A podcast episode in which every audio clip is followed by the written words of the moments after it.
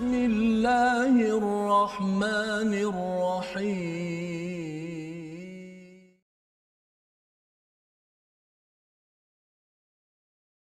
أعوذ بالله من الشيطان الرجيم بسم الله الرحمن الرحيم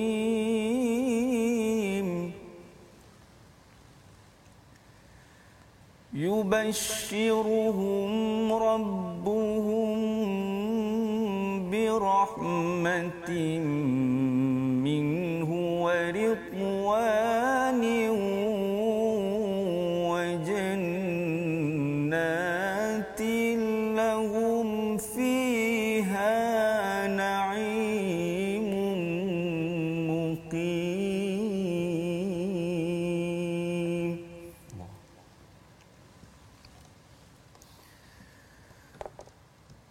خالدين فيها أبدا خالدين فيها أبدا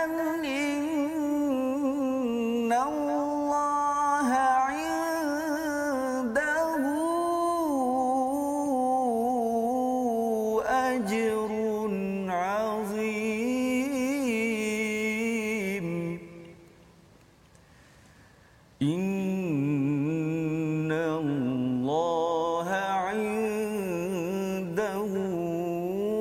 الله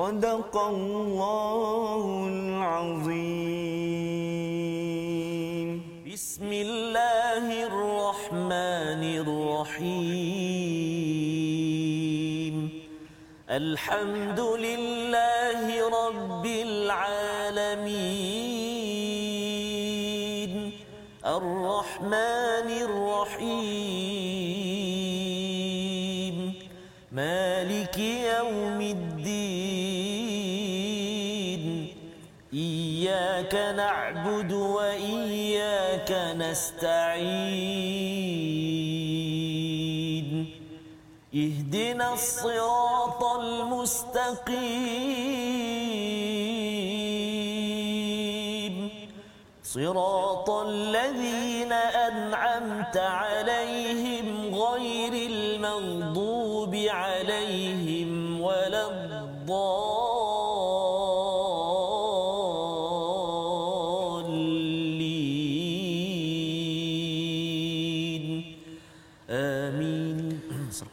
Assalamualaikum warahmatullahi wabarakatuh. Alhamdulillah wassalatu wassalamu ala Rasulillah wa ala alihi wa man wala syada la ilaha illallah syada Muhammadan abduhu wa rasuluhu. Allahumma salli ala sayidina Muhammad wa ala alihi wa sahbihi ajma'in. Amma ba'du. Apa khabar tuan-tuan dan puan yang dirahmati Allah sekalian?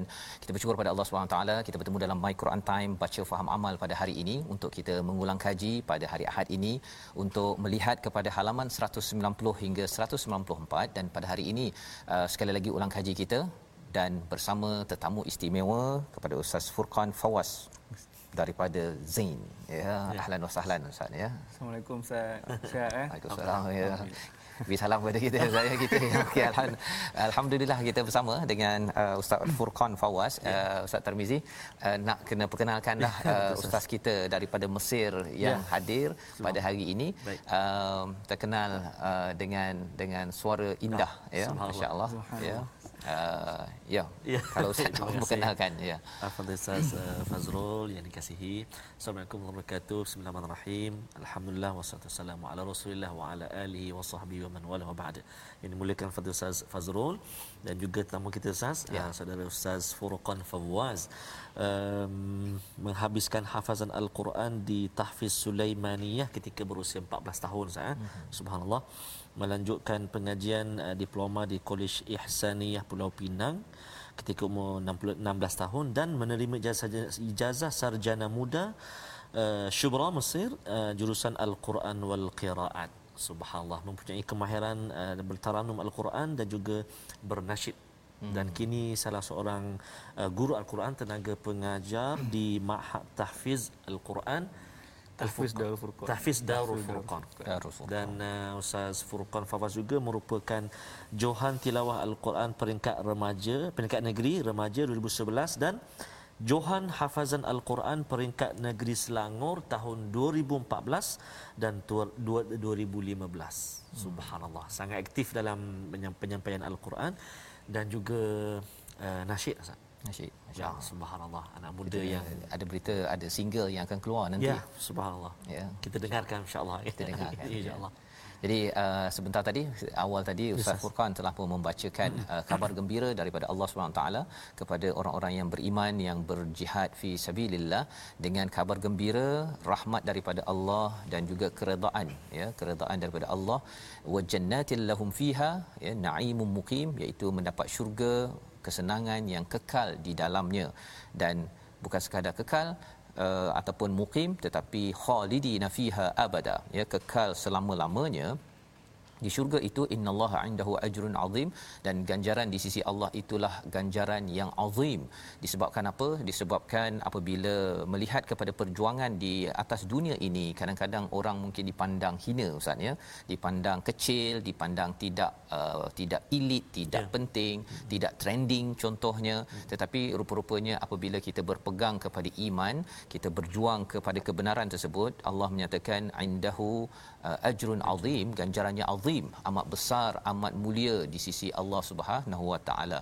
Jadi ini adalah kabar gembira untuk tuan-tuan yang terus, ya, berkongsi, share di Facebook, yang beritahu kepada anak-anak, kepada rakan, jom kita tengok My Quran Time ataupun kelas-kelas Quran untuk pastikan ia diperjuangkan. Satu, kita baca, yang kedua kita faham, yang ketiganya kita ingin mengamalkannya di dalam kehidupan seharian.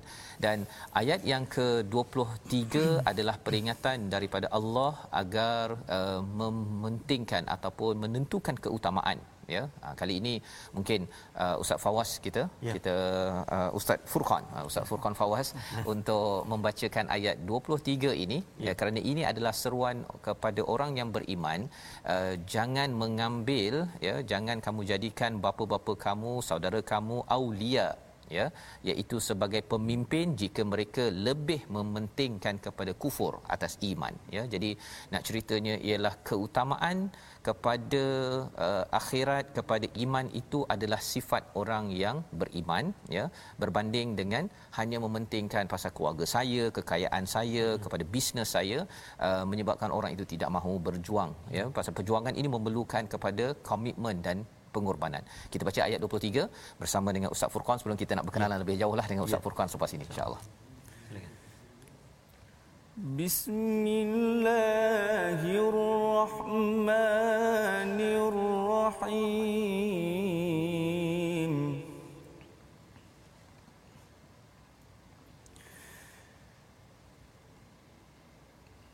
Ya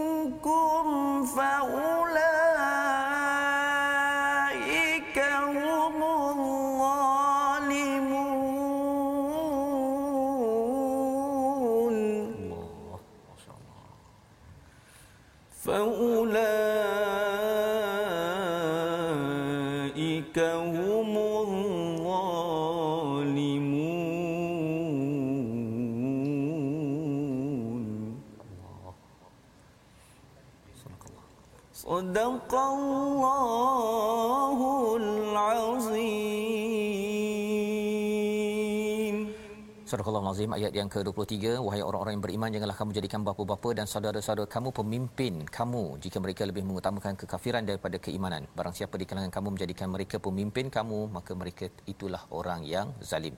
Istilah yang Allah gunakan dalam ayat ini adalah aulia ataupun wali, ya, iaitu sebagai pelindung, maksudnya pelindung, sebagai pemimpin, orang yang memberi kesan cara berfikir, cara kita menentukan kehidupan kita. Maka Allah pesan bahawa jangan diambil kalau mereka mengutamakan kufur atas iman, faulaika humuz zalimun, iaitu mereka itu adalah orang-orang yang zalim, ya. Jadi ini peringatan daripada Allah Subhanahu Wa Taala, kerana bila kita cenderung kepada orang yang zalim, dalam surah Hud Allah menyatakan bahawa kesannya kita boleh disambar di api neraka. Bukan masuk api neraka, disambar, maksudnya api neraka tu dah nantikan sahaja, akan terus menyambar kepada siapa? Kepada orang yang cenderung, yang menyokong kepada orang yang zalim. Bukan orang yang zalim, orang zalim memang confirm, tetapi orang yang cenderung sahaja kerana memberi sokongan, ya, yang memberi undi, yang memberi tampuk pemerintahan kepada orang-orang yang akhirnya dia rasa bahawa diri dia bagus untuk terus memimpin dengan cara yang zalim. Jadi ini peringatan untuk kita perjuangkan, dan perjuangan Al-Quran ini ada pelbagai tahap, ya. Salah satunya untuk kita membaca, kemudian kita nak memahaminya, dan seterusnya kita memastikan ia dilaksanakan dalam organisasi, dalam negeri negara kita.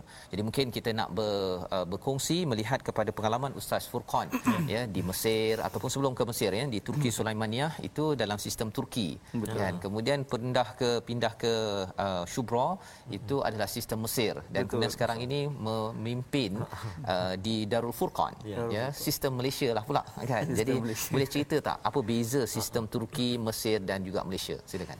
Okay, bismillahirrahmanirrahim. Pertama-tamanya saya dibesarkan alhamdulillah dari dalam kalangan family Al-Quran, ya. Sehingga kan saya sendiri mengingatkan, masa tu saya cakap dengan mak saya, ingat lagi. Umi semua orang hafal Quran ke? Maknanya benda tu pada asalnya kita tak minat. Kenapa dipaksa hafal Quran kan? Yeah. Pada asalnya daripada tak minat, pada usia berapa? 9 darjah 3. Darjah 3 masa tu saya cakap nak berhenti daripada hafal Quran. Nak sambung, nak fokus akademik lah. Maksudnya dekat Darul Furqan tu kita ada hafal Quran, petang kita belajar akademik. Sains, matematik sebagainya lah. Jadi bila mak saya benarkan saya belajar akademik, tapi akhirnya kita rasa bila mana kawan-kawan duk cakap dalam adik-beradik kau semua bagus sampai kau teruk. Kawan-kawan duk provoke gitu kan. Yang lain semua wali sampai kau hancur. Bila kita kena ayat-ayat macam tu yang buat kita okey. Mana ni daripada suasana yang kita sangka dorang cuma menganggap orang yang hafal Quran tu bagus. Jadi kita challenge diri. Saya pun fokus hafaz Quran daripada usia yang sebetul-betulnya fokus umur 11 tahun. Jadi alhamdulillah pada usia tingkatan 1, saya dimasukkan ke Ma'had Tahfiz Sulaimaniyah. Dia menggunakan sistem Turki. Sistem Turki ni dia berbeza dengan sistem kita, di mana kalau sistem di Malaysia kita akan hafal daripada surah Al-Baqarah daripada ayat pertama. Tapi kalau sistem Turki dia akan bermula daripada surah Al-Baqarah muka surat terakhir sekali. Sistem Turki dia akan bermula daripada muka surat terakhir. Contoh muka surat terakhir juz 1, wa qalu kunu hudan aw nasara tahtadu. Okey, lepas tu kalau kita nak besoknya kita nak sambung pula hafazan bukan juzuk 1 dah, juzuk 2 pula. Daripada muka surat akhir juzuk 2. Kalau juzuk yang kedua. Juzuk 2 muka surat akhir. Lusanya nak hafal juzuk nak hafal yang baru juzuk 3 pula. Masya-Allah. Apa kul amanna billah. Maksudnya muka surat akhir juzuk yang ketiga pula. Juzuk yang ketiga. Okey. Lepas tu sambung juzuk ke-4, ke-5, ke-6 sampai juzuk 30. Okey, dah habis juzuk 30 surah An-Nas tu. Balik pada juzuk 1. Muka second last, muka surat second last juzuk 1. Terbalik dia terbalik. Dia hafal ke belakang gitu. Ke belakang. Wa idharfa'u kemudian juzuk 2 macam tu juga. Sampai juzuk 30, maknanya kita akan khatam 30 juzuk tu dekat Al-Fatihah. Alif Lam Mim Zalikal Kitab la raiba fihi. Jadi apa dia punya prinsip ataupun falsafah? Dia punya perbezaan dia orang ni maksudnya kita akan hantar hafazan tu sekali dengan ulangan. Maknanya kalau dekat sistem Malaysia ni mungkin ada budak yang lebih sukakan hafazan baru je, dia tak nak hantar ulangan. Tapi kalau sistem Turki ni dia automatik akan hantar ulangan sekali. Sistem dia agak pening lah sikit. Jadi nak bawa ke Malaysia tu agak berat. Ramai mungkin antara pelajar-pelajar yang betul-betul tekun akan dapat menghabiskan dengan sistem Turki, tapi kebanyakannya majoriti lah yang saya ajar sekarang tak mampulah untuk tak sistem mampu. Tu sebab dia tak majoriti kan. Ramai pelajar yang lain mungkin senang. Sistem Turki dia agak susah tapi cepat habis. Cepat ya. Sebab saya bermula sistem Turki, saya dapat habiskan 20 juzuk dalam masa 6 bulan. Masya-Allah. Dalam masa 6 bulan tu kita dapat habiskan. Kemudian saya sambung ke Penang. Diploma Quran. Sebab kita fikir kalau saya tak sambung diploma Quran ni, mungkin saya tak mengulang Quran. Jadi bila sambung bidang Quran juga, dalam bidang qiraat kita akan ada waktu untuk mengulang yang banyaklah. Kemudian bila dah habis dalam usia 18 tahun macam tu, sambung ke Mesir pada usia 18 tahun sehingga ke 21 tahun. Alhamdulillah baru je sekarang ni umur 23. Baru sangatlah habis di Mesir tu. Habis, ya. Dalam degree lah kita panggil. Okey, masya-Allah. Itu adalah perjalanan hidup Ustaz Furqan kita. Maksudnya di Turki ataupun dalam sistem Turki itu menariklah ya, dia daripada hujung-hujung tu. Saya pun cuba memahami apa rasional di sebalik itu, tapi kalau tadabbur memang kita biasanya akan cuba pergi ke sana ke sini. Dan bila kita dah tengok sesuatu ayat ini dan kemudian kita akan recall balik. Ini kalau kita baca daripada awal sampai akhir, kita akan recall balik perkataan yang kita dah jumpa kan. Tapi kalau bermula daripada hujung, kita mungkin tak jumpa lagilah perkataan itu. Cuma kelebihan tadi dia boleh hantar balik kan. Hantar ulangan sekali. Hantar ulangan. Jadi maksudnya tak adalah dia terlepas kan. Maksudnya bila hafal je tinggal kan. Kebanyakannya memang begitulah kan. Macam kalau saya buat dengan anak-anak tu, kalau dia baca surah Al-Kahfi tu, page yang pertama bila dia dah hantar, bila dia hafal bagi yang kedua, baru yang belakang tinggal. Tu dah tinggal kan. Kita tak tahu. Jadi kalau yang ini tidak ada option, dia mesti akan patah balik. Jadi mungkin di situ satu perkara yang menarik untuk diberi perhatian. Jadi ini sebagai satu perjuangan ya, bersama dengan Al-Quran.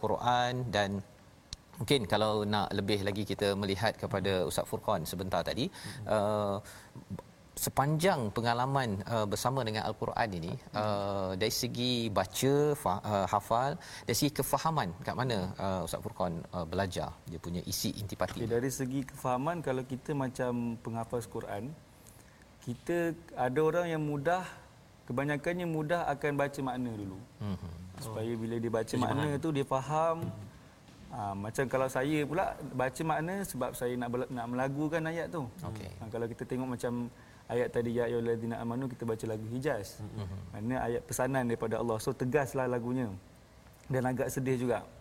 Tapi bila ayat yang menggembirakan, kita akan baca dengan lagu Jiharkah contoh lagu, dan lagu Ros.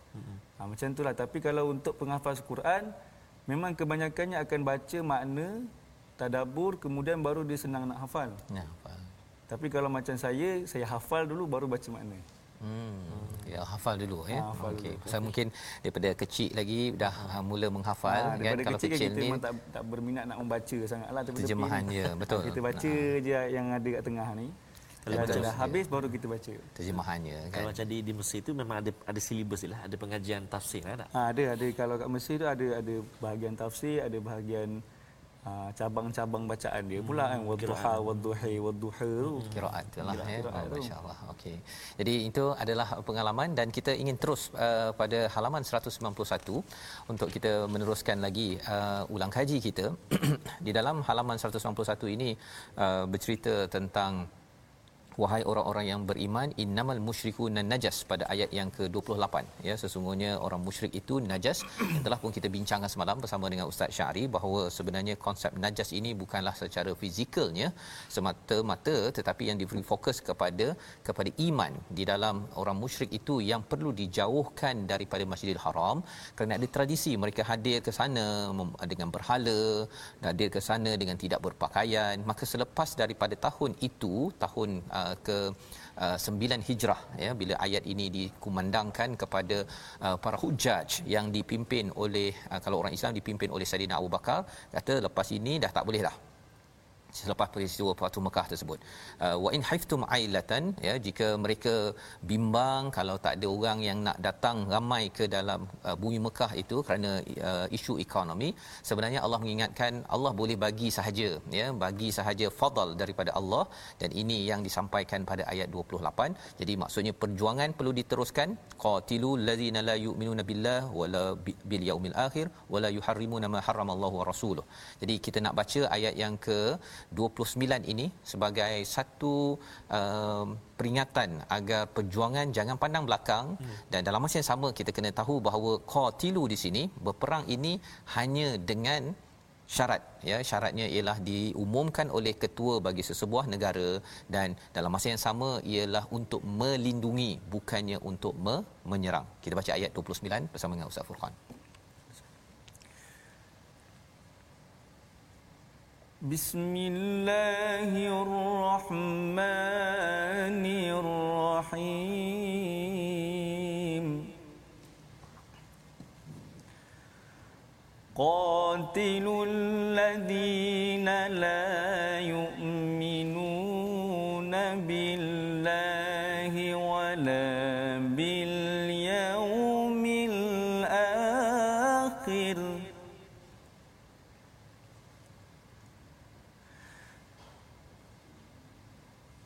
لا يؤمنون بالله ولا باليوم الآخر ولا يحرمون ما حرم الله ورسوله. الله.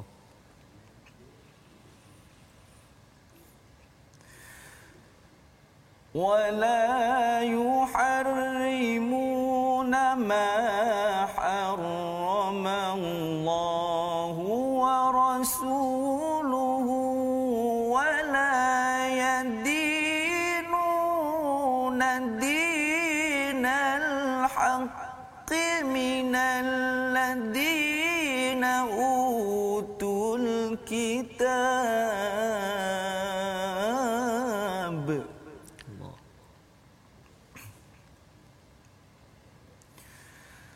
ولا يدينون دين الحق من الذين أوتوا الكتاب. ولا يدينون دين الحق من الذين أوتوا الكتاب حتى يعطوا الجزية عن يد وهم صاغرون.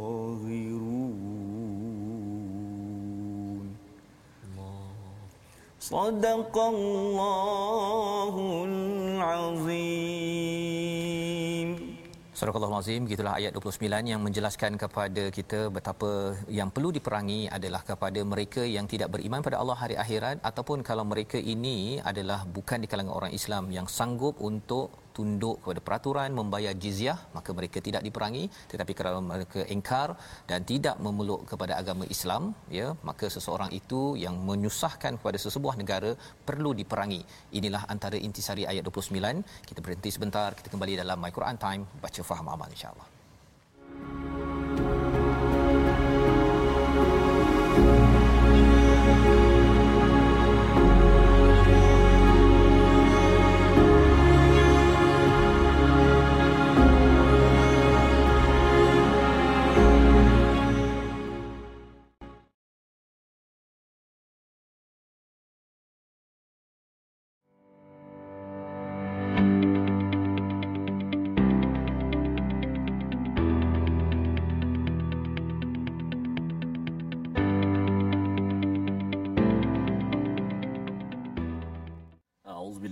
من الشيطان الرجيم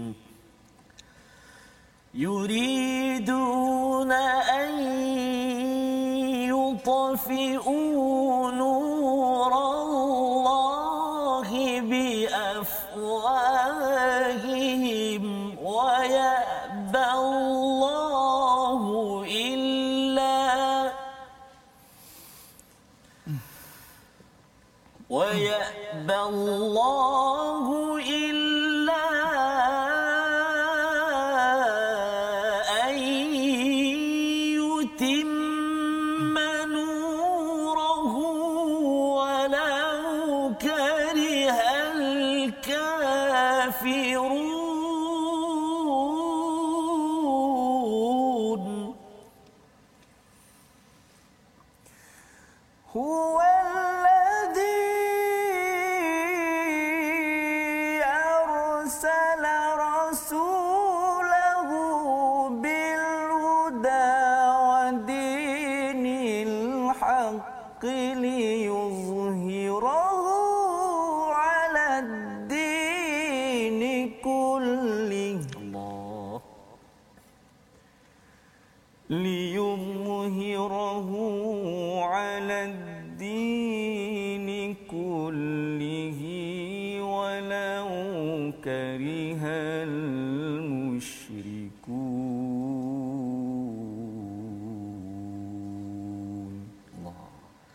Sadaqallahul azim. Alhamdulillah, subhanallah.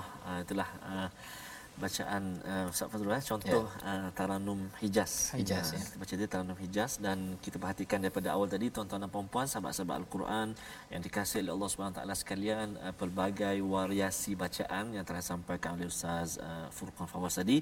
Ada jiharkah, ada nahawan, kemudian ada hijaz. Jadi macam apa Ustaz Fawaz sendiri ketika hafal Al-Quran tu, adakah masa-masa hafal tu sudah ada elemen-elemen tarannum ini satu? Yang keduanya, mungkin boleh kongsi sikit suasana Al-Quran ketika belajar dekat Mesir tu. Okey. Bismillahirrahmanirrahim. Bermula saya menceburi bidang tarannum ni adalah pada waktu darjah 6, umur 12 tahun. Masa tu saya cuti sekolah sebulan, kan kita cuti sekolah bulan 12 tu. Betul. Masa tu umi pula tengok kita asyik main je kan. Sebulan tu main je. Jadi dia hantarnya saya ke rumah Ustaz Wan Faqurrozi. Ustaz kenal kan? Ustaz Faqurrozi. Pada waktu tu umi cuma bercadang untuk belajar tajwid je. Tapi bila Ustaz Wan dengar kita baca Fatihah tu, kita dah baca berlagulah. Bismillahirrahmanirrahim. Alhamdulillahirabbil alamin. Ustaz Wan cakap ni kamu ni boleh belajar taranum. Jadi dia alang-alang tu dia kata dia ajar taranum sekali. Mula-mula pergi ramai-ramai dengan adik-beradik lain. Tapi dalam masa 2-3 bulan tu tinggal seorang je saya. Taranum kan dia satu ilmu yang susah. Betul. Tanpa minat pun kita tak lagi jauh lah. Betul. Tapi masa tu bila dah belajar dengan ustaz tu rasa minat. Sebab ilmu tarannum ni dia bukan sahaja belajar lagu semata, dia datangkan keseronokan dalam kita nak baca Quran tu kan.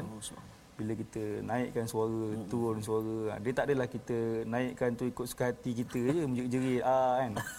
Dia ada teknik-teknik, dia ada corong-corong dia yang kita kena belajar untuk belajar lagu ni. Kemudian pada usia saya dah sampai ke Mesir tu, dalam 19 tahun macam tu, kita kat Mesir tu kita tengok orang Mesir ni dia memang popular dengan haflah ataupun bacaan Quran yang macam tadilah yang kami baca tu, dia memang popular. Berbeza kat Malaysia ni mungkin ada musim-musim dia waktu ada tilawah. Bulan 1 bulan 2 gitu kan. Tapi kat Mesir ni kalau ada kematian dia ada orang baca Quran macam tu. Dia bila ada kematian ni, dia kalau kat Malaysia kita buat tahlil betul. Tapi kat sana dia akan panggil kori-kori yang hebat-hebat ni untuk bacakan Quran, nak bagi tahu kat rumah tu ada orang mati. Macam tu. Jadi bila kita datang kat Mesir tu, satu suasana yang baru. Dia akan sediakan kursi banyak-banyak depan rumah. Sepanjang jalan tu aku boleh duduklah. Dengar aje. Ikuti bacaan tu. Kita dengar aje. Jadi kori itu yang baca. Satu malam tu dia baca. Subhanallah. Masya-Allah mesti. Dan mic dia bukan satu rumah tu je dengar. Satu kampung. Memang orang tahu ada orang meninggal. Memang orang akan tanya siapa yang meninggal tu. Macam itulah suasana kat Mesir tu yang saya rasa kalau kita kat Malaysia buat macam tu best kan. Subhanallah. Kan? InsyaAllah. TV Hijrah ada buat tu haflah. Ada orang meninggal. Yalah alhamdulillah kat TV dah ada sekarang. Subhanallah. Kita kerapkan lagi. Ada kematian boleh baca Quran. Jadi maksudnya daripada situ juga timbul menambah lagi minat. Menambah minat. Oh. Tapi masa tu tak ada belajar secara mendalam lagi kan? Tapi kat Mesir dia kuranglah ada apa guru-guru ni biasanya dia orang tak ada belajar macam kita. Oh. Guru one by one tak ada. Kat Mesir ni dia just mendengar. Sebab kat tepi jalan ke, kat pasar-pasar malam ke ada kaset-kaset Quran yang macam tadi. Bacaan tu sentiasa ada dekat, walaupun kat kedai sayur sekalipun ada orang baca Quran macam tu. Daripada situ saya tanya orang-orang Arab, memang korang tak belajar apa one by one tak? Dia kata memang just tiru. Mendengar. Tiru. Dengar beli kaset macam tu. Itu pengalaman yang menarik Ustaz ya tentang bumi Abdul Kinan ya istilah untuk di Mesir ini di situ tempat Nabi Musa, Nabi Yusuf, tempat Firaun pun kat situ jugalah ya. Okey.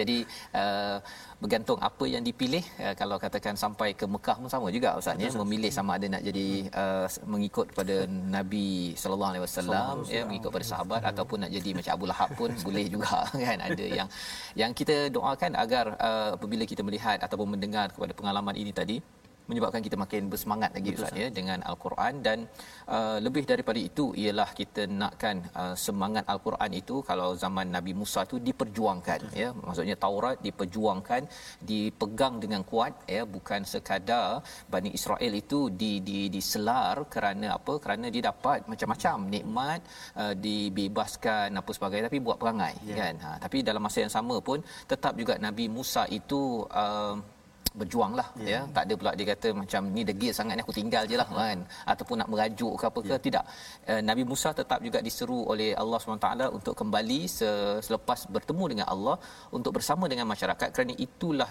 nilai perjuangan sehinggalah kemenangan Bani Israel tersebut ke bumi Palestin walaupun tidak dapat bersama dengan Nabi Musa. Nabi Musa dah meninggal ya diteruskan oleh pemimpin-pemimpin pada masa yang seterusnya. Jadi sama macam kita juga bahawa apabila kita bercakap tentang Quran ini ingin diangkat kalau ada yang kata bahawa ada kumpulan organisasi yang tidak mahu menerima itulah perjuangan kita ya di dalam bahagian masing-masing. Ustaz mengajar di Darul Furqan ya berapa orang pelajar sekarang Ustaz? Pelajar Darul Furqan alhamdulillah dalam 900 orang. 900 orang. Subhanallah. Dia campurlah daripada tadika tu. Ya. Tadika, sekolah rendah, sekolah menengah. Sekarang budak-budak tengah SPM doakan Ustaz. Amin. Okey kita doakan dimudahkan urusan dan terus dengan ilmu Quran, ilmu akademik itu bersatu untuk di sebarkan memimpin dunia dengan nurullah sebagaimana yang kita baca sebentar tadi walau karihal kafirun kerana walaupun kita kata bahawa zaman sekarang mungkin berbeza dengan zaman Nabi dahulu tetapi dari segi orang yang kufur tetap kufur orang beriman tetap beriman dia mesti ada perbezaannya dan bezanya itu kerana dia meletakkan keutamaannya kepada nur ataupun cahaya hidayah daripada Allah Subhanahu Wa Taala. Jadi kita sudah pun melihat ayat 32, 33 kita nak bergerak pada halaman 193 di mana kita sudah berbincang semalam ayat 40 tentang kalimatullahi hiyal ulia tetapi sebelum itu kita tengok ayat panjang-panjang pada surat ini Ustaz ya cuma yang pendek sikit itu ialah pada ayat yang ke-39 ya yang mungkin nak dibaca sedikit agar kita jelas bahawa dalam perjuangan ini mesti kita ingat bahawa yang paling berkuasa siapa? Allah Subhanahu Wa Taala. Wallahu ala kulli syai'in qadir. Dan kalau ada yang kata saya tak nak berjuanglah, saya penatlah, saya dah pencen apa sebagainya, kalau tak nak berjuang sebenarnya Allah ingatkan pada ayat 40 Nabi bersama Abu Bakar menang tanpa ada orang lain yang melindunginya kecuali Allah SWT. Jadi kalau ada yang kata saya dah penat, saya nak baca Quran je lah, nak duduk diam-diam ataupun saya nak pencin dah goyang kaki nak tunggu apa istilahnya kubur panggil mari kan. Sebenarnya Allah cakap bahawa kalau tidak berada dalam kafilah perjuangan rugi ya amat rugi. Jadi kita baca dulu ayat 39 untuk kita melihat apakah perkara yang penting dalam ayat ini. Silakan Ustaz. Bismillahirrahmanirrahim. Illa tanfiru yu'adzibkum 'adaban aliman wa yastab قوما ويستبدل قوما غيركم ولا تضروه شيئا والله على كل شيء قدير والله على كل شيء قدير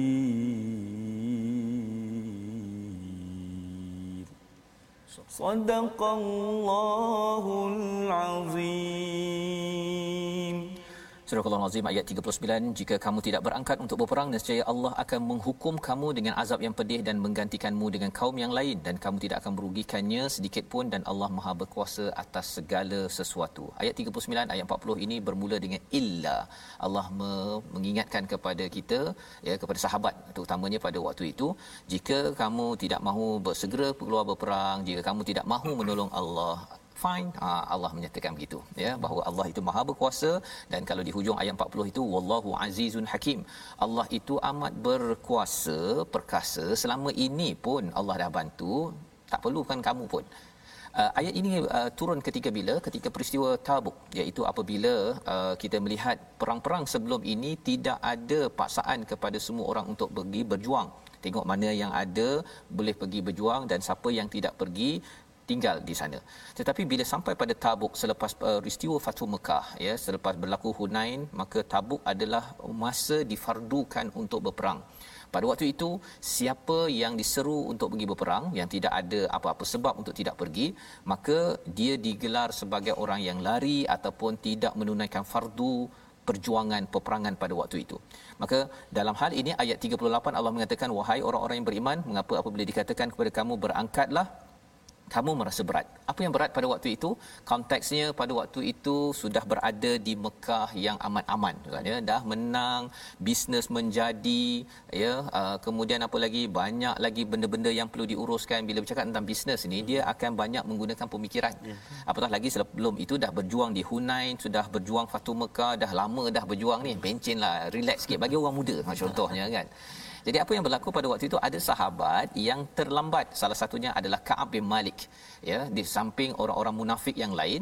Jadi pada waktu itu Allah mengingatkan, mengapa rasa berat ilal out, ya, thaqaltum ilal out ini maksudnya ialah apabila seseorang tu rasa berat, dia terpengaruh dengan dunia, ya, macam dia ini frasa dalam bahasa Arab lah, maksudnya berat sangat. Dia lebihkan kalau atas katil ustaz, ya, macam berat sangat nak angkat gebar tu, kan, padahal tak berat pun, tetapi disebabkan dia sudah graviti terlampau kuat, ya, graviti terlampau kuat, susah sangat nak bangkit untuk untuk pergi bangun dan berjuang. Araditum bil hayatid dunya, apakah kamu redha kepada kehidupan dunia, minal akhirah, dalam ayat yang ke-38. Jadi ayat yang dibacakan oleh ustaz sebentar tadi bercerita tentang Allah akan azab yang pedih dan menggantikanmu dengan kaum yang lain. Kaum yang macam mana? Kaum yang sanggup berjuang. Apakah konteks kita sekarang ini apabila kita diminta untuk berjuang? Satu, kalau di medan perang, kalau ada panggilan. Tetapi kalau perjuangan harian kita fi sabilillah ini, kalau kita tak nak memperjuangkan Quran, ya, tadi ustaz pun ada cakap, kan, waktu tiga apa, ada je tiga yang rasa macam nak tinggalkan tahfiz, kan, ya. Mungkin mak tak bawa kot ayat ni, ya, kalau mak bawa ayat ni, kalau kamu tak nak ikut, Allah ganti yang lain, Allah ganti orang lain, tak payah kamu pun, boleh, kan. Tapi mak tak kira tak tadabbur ayat At-Taubah ini. Mesej kepada tuan-tuan, kepada saya sebenarnya, kalau saya tak sampaikan, kan, ada orang lain yang boleh sampaikan, betul, kan. Allah boleh pilih, tak perlukan kita pun. Jadi bila ada peluang bersama Al-Quran, adik-adik yang ada peluang walaupun SPM ke, ya, ada peluang baca Quran, belajar Quran, jangan tinggalkan, ya. Ini adalah perjuangan kebaikan fi sabilillah. Kalau kita tak nak masuk, ramai lagi orang yang boleh join. Allah, tak ada orang, Allah boleh bagi menang kepada Nabi dan Abu Bakar ketika peristiwa Hijrah, ketika diserbu oleh Surakah bin Malik, kejar sana sini, okey saja. Allah berkuasa. Wallahu azizun hakim. Itulah pelajaran daripada halaman 193. Jadi kita kena rebut peluang. Bila Allah bagi peluang, tak nampak peluang, cari peluang. Apa-apa sahaja yang mengangkat Al-Quran, tak kisah, ya, ada yang bahagian taranum ustaz, ya, ada yang bahagian baca, ajar tajwid alif bata, ya, kan, guru-guru yang mengajar alif bata jangan dikecilkan, itu amat besar, ya, pasal nak bersabar mengajar alif bata ni. Saya ajar anak saya kat rumah tu, kan, bila dia, abah apa ini abah, kan, kan kita rasa, kan, dah sebut dah dan memerlukan kesabaran. Jadi sabar dalam perjuangan ini, ketika alif bata satu, ketika dah tajwid satu, ketika taranum satu, ketika faham satu, ketika nak beramal di medan sampai ke medan perang, semua itu adalah perjuangan Al-Quran yang kita perlu ambil bahagian masing-masing, ya. Bagi tuan-tuan yang berada di rumah, fikir, ya, kita nak pilih yang mana satu, terutama apabila kita bercakap nak bulan Ramadan ini bulan barakah yang perlu kita ambil peluang tersebut. Baik, kita teruskan pada halaman 194, ya. Infiru khifafan wa thiqalan, ya, iaitu berangkatlah kamu baik dengan rasa ringan maupun dengan rasa berat. Wajahidu bi amwalikum wa anfusikum fi sabilillah. Yang ini kita minta baca sekali lagi oleh Ustaz. Satu ayatlah Ustaz Tarmizi. Selepas ni nak dengar lagu. Ya. Lagu Man Ana. Man Ana. Jadi kita nak baca ayat berapa Ustaz? 41. 41. Baik, tuan-tuan dan puan sahabat Al-Quran dikasihi Allah SWT sekalian. InsyaAllah kita nak baca ayat yang ke-41. Lepas ni mungkin Ustaz Furqan Fawaz boleh kongsikan sikit dengan kita. Mungkin ada idola-idola ataupun tokoh-tokoh Al-Quran yang memang jadi minat Furqan Fawaz, minat tak bila jadi semangatlah nak belajar, dan mungkin juga boleh kongsi dengan kita semua cabaran mengajar Al-Quran tu. Mana di lapangan mungkin anak-anak, dewasa dan sebagainya mungkin boleh kongsi, ya. Namun saya baca dulu ayat ke-41. A'udzubillahi minasyaitonirrajim. انفروا خفافا وثقالا وجاهدوا بأموالكم وأنفسكم في سبيل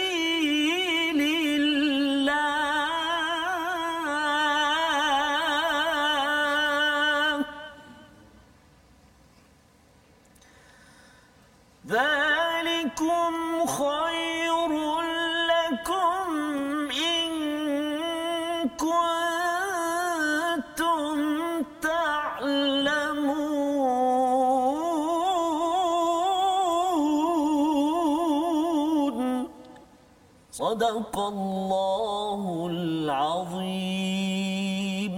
Berangkatlah kamu baik dengan rasa ringan maupun dengan rasa berat, dan berjihadlah dengan harta dan jiwamu di jalan Allah. Yang demikian itu adalah lebih baik bagimu jika kamu mengetahui. Ini adalah perjuangan sampai ke medan perang, tetapi wajahidu itu bukan sekadar jihad di medan perang, jihad dalam bersungguh-sungguh di medan Al-Quran, juga jihad fi sabilillah, dengan harta, dengan diri. Cabaran Ustaz Furqan dalam dunia Quran ini, ya, dalam masa yang pendek kita ada ni, sebelum kita nak dengar suara akhir daripada Ustaz Furqan nantilah. Jadi mungkin 1 minit Ustaz, apa cabaran, tapi apa semangat yang Ustaz Furqan bagi kepada cikgu-cikgu dekat Darul Furqan, juga kepada cikgu-cikgu Quran yang ada. Cabaran yang saya dapat sepanjang mengajar 2-3 tahun ni, cabaran adalah bagaimana kita nak bagi anak murid ni, macam kita dulu kita tak minat, macam nak bagi dia minat, macam boleh kata ada yang datang kerana paksaan mak ayah, ada yang datang kerana dia tak tahu nak buat apa, kerana result dia tak berapa bagus mungkin. Jadi nak datangkan minat tu, saya akan bagi dia, okey, kamu setiap malam kena dengar bacaan daripada Sheikh Mishari contohnya, antara tokoh-tokoh Quran yang kita boleh ambil contoh, Sheikh Mishari. Kalau budak tu dah jenis upgrade sikit, kita bagi dia dengan Sheikh Ahmad Noor Aina. Macam mana nak bagi dia orang cintakan Quran ni, kita bagi dia laluan zaman sekarang ni, budak-budak terdedah kepada YouTube, internet. Kita bagi dia dengar Sheikh Mishari contohnya, kemudian ikut, agar dia kenal siapa diri dia tu sendiri, kaitkan dia dengan tokoh-tokoh. Kenapa kamu baca Quran? Tengok ni, Sheikh ni sampai menangis-nangis baca macam tu. Fafiru ila Allah فَانْفِرُوا Allah pada ayat tu cakap bersegeralah kamu kepada Allah saja, boleh menangis Syekh. Ya. Macam mana dia boleh menangis?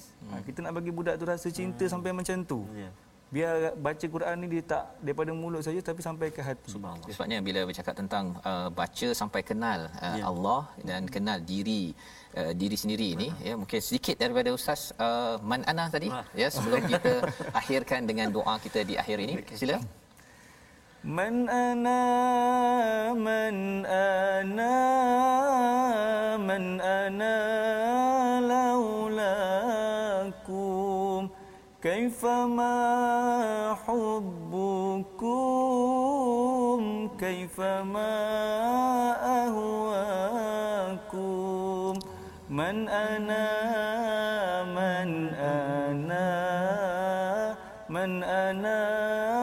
laulakum kaifama hubbukum kaifama ahwakum. Jadi siapa diriku ya, yang tadi itu, yang cinta tadi itu siapa sebenarnya Ustaz? Siapa diriku tanpa guru. Tanpamu guru. Tanpamu aku bukan siapa-siapa. Masya-Allah. Guru kitalah. Dan yang pastinya guru paling agung kita ya, Nabi Muhammad ya, dan yang mengajarkan al-Quran adalah daripada Ar-Rahman 'allamal Quran. Kita doa pada Allah Subhanahu taala, Allah pimpin kita, terus mendidik kita, mengajar al-Quran kepada kita. Kita mempersilakan Ustaz Furqan untuk membaca, memimpin doa. Amin. A'udzubillahi minasyaitonirrajim. Bismillahirrahmanirrahim. Amin. Alhamdulillahirabbil alamin wassalatu wassalamu ala asyrafil anbiya wal mursalin. Amin.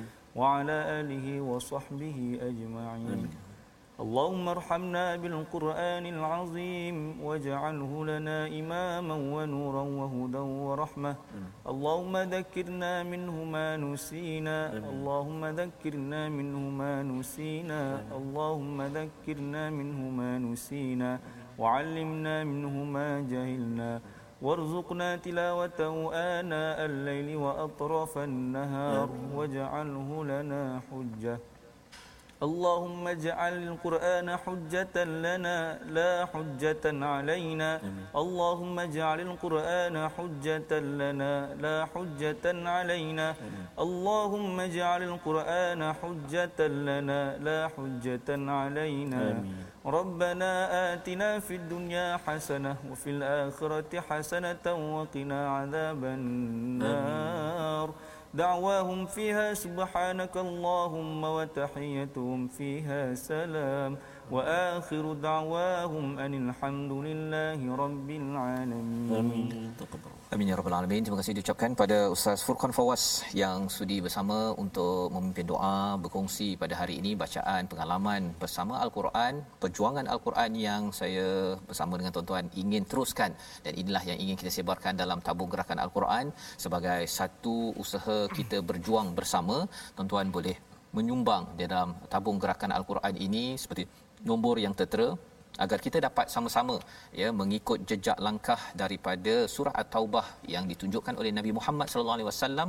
Kita dengan kapasiti kemampuan masing-masing terus berjuang, kerana itulah tanda kita menghargai kalimatullahi hiyal ulya. Kita bertemu lagi dalam ulangan pada jam 5 petang, 11 malam dan juga 6 pagi. Rancangan ini dibawakan oleh Mofas. Terus kita istiqamah, kuatkan hati, sabat menuju perjuangan walaupun ianya mungkin panjang. My Quran Time, baca faham amal insya-Allah.